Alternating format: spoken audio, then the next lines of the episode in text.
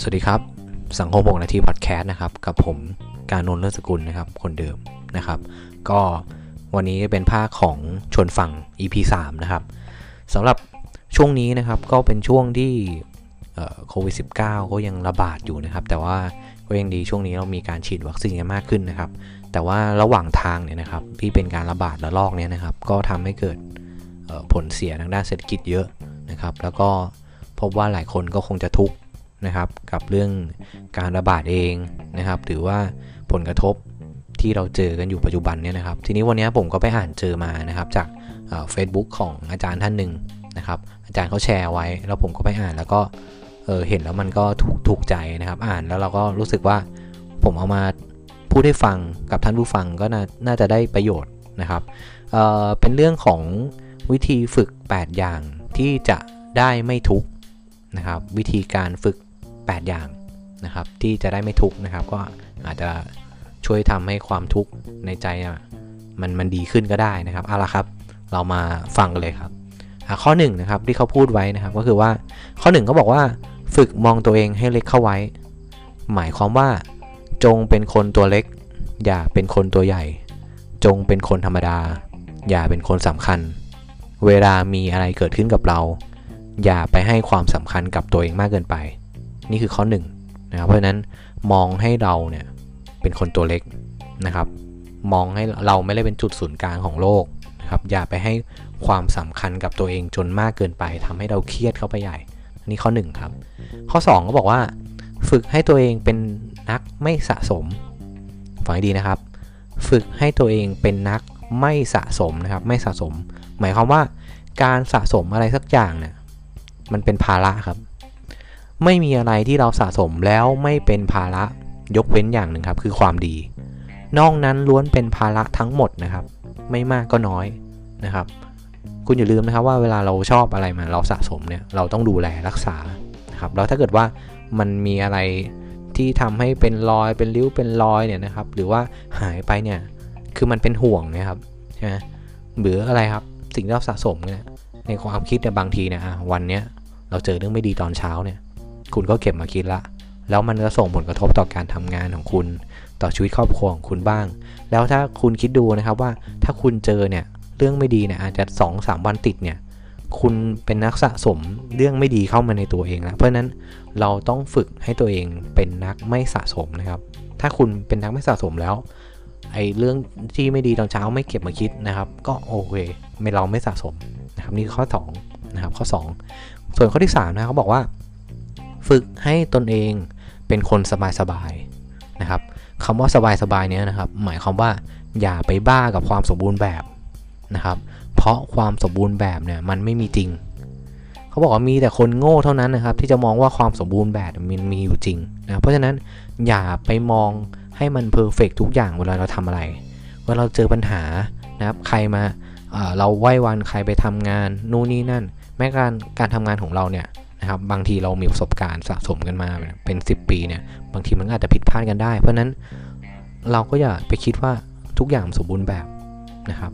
เพราะว่าถ้าเกิดว่าสมบูรณ์แบบเนี่ยนะครับ มันจะเป็นการกดดันตัวเองให้แบบมันต้องเป๊ะเป๊ะเป๊ะเป๊ะไปตลอด เพราะนั้นฝึกให้ตัวเองเป็นคนสบายๆ นะครับ เมื่อผิดพลาดนิดหน่อยก็มองว่ามันแก้ไขได้นะครับ นั่นก็คือมองว่าไม่มีอะไรสมบูรณ์แบบนะครับ ใครมาทำให้เราหงุดหงิด โอเคเขาก็ไม่สมแบบ เราผิดพลาดอะไรก็โอเคไม่เป็นไร เดี๋ยวแก้ไขได้ เพราะมันมีการผิดพลาดกันได้ไม่สมบูรณ์แบบนะครับ อ่า โอเค นี่เป็นข้อที่ 3 ที่มาดูข้อที่ 4 นะครับ ฝึกให้ตัวเองเป็นคนนิ่ง ๆ นะครับ หรือไม่ก็พูดในสิ่งที่ดีๆ หมายความว่าอะไรครับ ถ้าอะไรไม่ดีก็อย่าไปพูดมาก ไม่ว่าสิ่งนั้นจะถูกหรือจะผิดนะครับ แต่ถ้ามันไม่ดีเป็นไปได้ก็ไม่ต้องพูดถึงเลย เพราะนั้นนิ่งๆเข้าไว้นะครับ เพราะการพูดเนี่ยนะครับ หรือการวิจารณ์ในทางเสียหายนั้นเนี่ยมันมีแต่ทำให้จิตใจตนเองเนี่ยจิตใจเราเนี่ยตกต่ำแล้วก็ขุ่นมัวไปด้วย เพราะฉะนั้น เรานิ่งเขาไว้ถ้าสาพุทธศาสนาเขาเรียกว่าอะไรครับอุเบกขาวางเฉยใช่ไหมครับจริงๆมันก็คือการคนนิ่งๆนั่นแหละเพราะนั้นถ้าเราไปเจอสิ่งที่ไม่ดีเนี่ยนะครับ ก็ไม่ต้องพูดก็ได้นะครับ ก็คืออย่าไปพูดมากนะครับ ไม่ว่าจะถูกหรือผิดอะไรเงี้ย เป็นคนนิ่งๆไว้นะครับเราถ้าเราพูดมากเนี่ยโอ้โหบางทีมันเป็นสิ่งที่ถูกเนี่ยแต่เราไปอธิบายมากมันก็ ทำให้เราเครียดใช่ไหมครับหรืออีกฝั่งหนึ่งอะเขาที่เขาไม่เข้าใจเขาก็จะขุ่นมัวไปด้วยนะครับอ่าเนี่ยนี่ก็นี่คือข้อ 4 นะครับ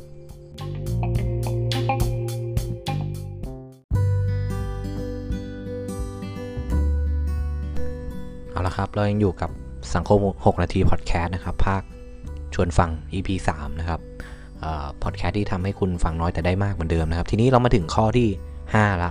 นะครับตะกี้เรา 4 ข้อไปละ มีทั้งหมด 8 ข้อนะครับ ทีนี้ข้อที่ 5 เนี่ยนะฝึกที่จะไม่ให้เป็นทุกข์คืออะไร ข้อที่ 5 คือ ฝึกให้ตัวเองเนี่ยรู้ธรรมชาติว่าอะไรอะไรก็ผ่านไปเสมอนะครับ เพราะนั้นเขาบอกว่า เฮ้ย ให้รู้ด้วยตัวเองเลยว่าเป็นเป็นธรรมชาติเลยว่า อะไรอะไรก็ผ่านไปเสมอ หมายความว่าไงครับ หมายความว่าเวลามีความสุขก็ให้รู้ว่า เดี๋ยวความสุขมันก็ผ่านไป เวลามีความทุกข์ก็ให้รู้ว่า เดี๋ยวความทุกข์มันก็ผ่านไป เวลามีสถานการณ์แย่ๆเกิดขึ้น ก็ให้รู้ทันทีว่าเรื่องราวเหล่านี้มันไม่ได้อยู่กับเราจนวันตาย เดี๋ยวมันก็ผ่านไป เพราะฉะนั้นสรุปข้อ5คือว่าให้เรานึกในใจว่าเฮ้ยเวลาเราเจออะไรเนี่ย ไม่ว่าจะสุขจะทุกข์เนี่ย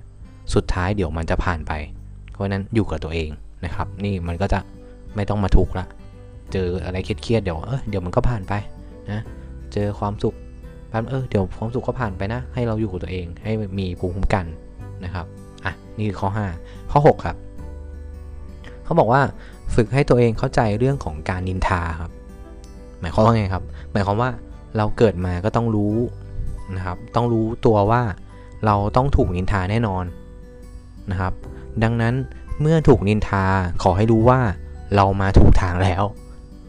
เขาเขียนอย่างนี้นะครับ บอกว่า เมื่อถูกนินทาเนี่ยนะครับขอให้เรารู้ว่าเรามาถูกทางแล้ว แปลว่า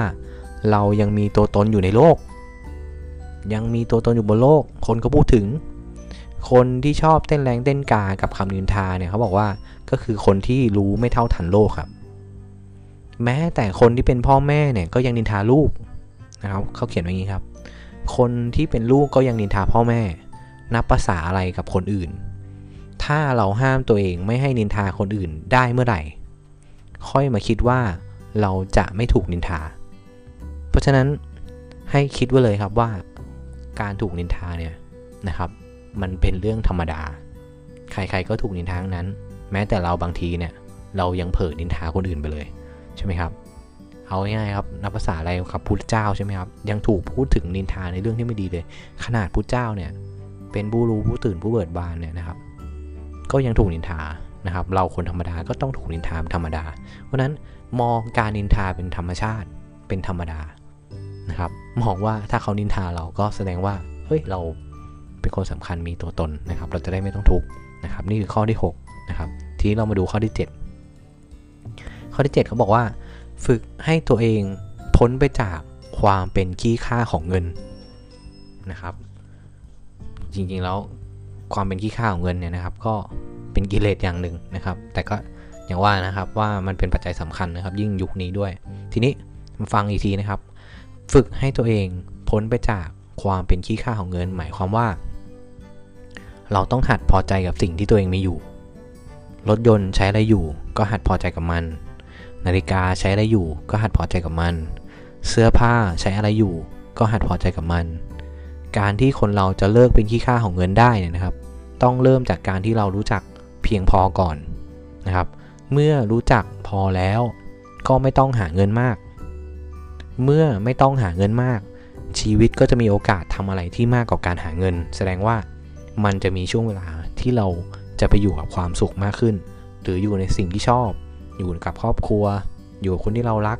อยู่กับเพื่อนนะครับ เพราะนั้นมันก็จะมีเวลาในการที่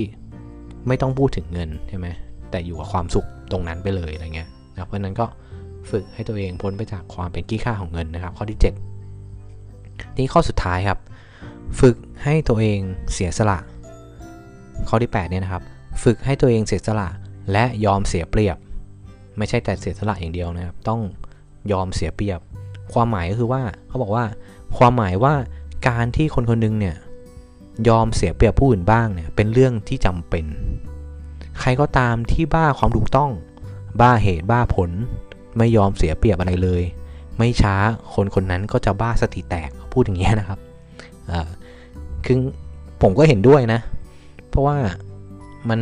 อย่างว่าเนาะมันเหมือนไปข้อที่แล้วข้อข้อก่อนหน้านู้นนะบอกไม่มีอะไร perfect เนาะก็คือว่ากลายเป็นคนที่ถูกทุกอย่างแต่ไม่มีความสุขเนี่ยนะครับ เพราะว่า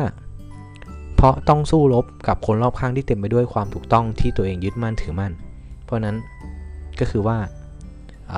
ถ้าเราไม่ยอมเสียเปรียบอะไรบ้างเนี่ยนะครับ มันก็จะต้องไปสู้รบปบมือกับ